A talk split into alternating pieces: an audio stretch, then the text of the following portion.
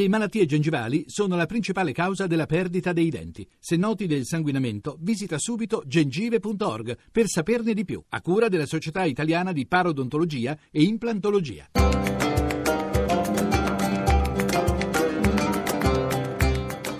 Dialogo con l'Islam.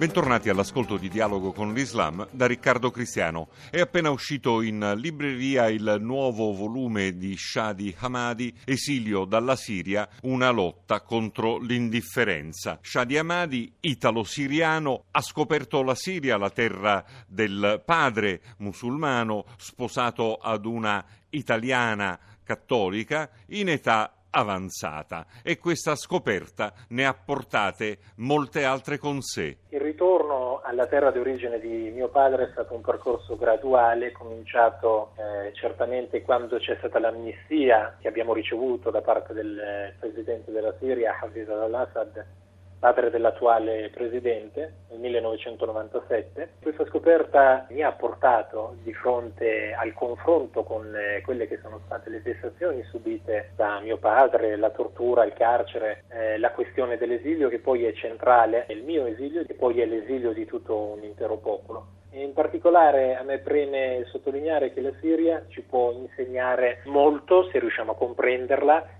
riusciamo a sostenere la società civile, che è certamente il far propria la storia dell'Islam locale in Siria, la convivenza tra i siriani, per cercare quelli che sono gli anticorpi verso un fondamentalismo e una xenofobia dilagante in Europa. Il dialogo in certo senso sussiste naturalmente in lei, essendo eh, figlio di un musulmano e di una cristiana. Quale scelta ha fatto? Per quale motivo? E soprattutto quale dialogo vede in quella terra? Io ho scelto di essere un musulmano innamorato del cristianesimo, quindi questo vuol dire che sì, a 18 anni ho scelto che la mia fede era quella nell'Islam, ma non posso rinnegare quelle che sono le mie radici cristiane, perché c'è un parlarsi tra queste due fedi, c'è una comunanza, ci sono delle orme adramitiche che dobbiamo inseguire eh, tutti quanti. Quindi ho fatto del, del sincretismo la mia ragione di vita, cioè questa comunanza tra le fedi, perché è necessario oggi ribadire a piena voce che l'unica strada percorribile è quella del dialogo e della fratellanza tra le fedi. In questo senso la Siria ci racconta